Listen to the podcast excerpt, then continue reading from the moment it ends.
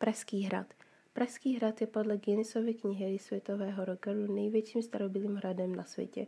Je 570 metrů dlouhý a 128 metrů široký.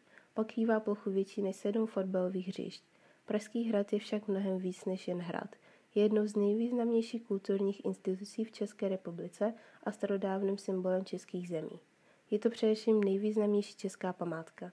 Pokud zde chcete vidět vše, může to trvat i celý den. Slavnostní střídání stráží se koná každý den ve 12 na hlavním nádvoří.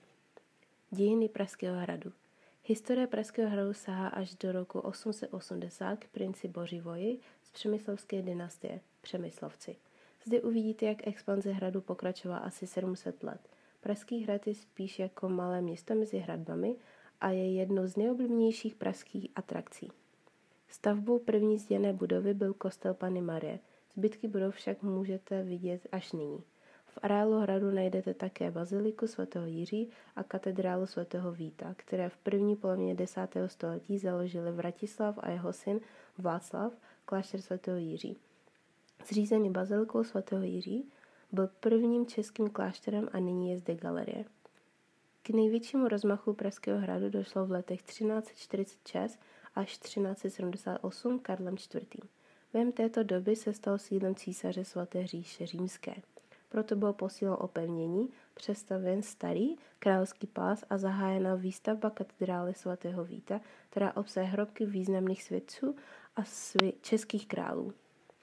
Zde najdete Starý královský palác. Je to jedna z nejzajímavějších budov z 9. století s pozdějšími úpravami až do 14. století.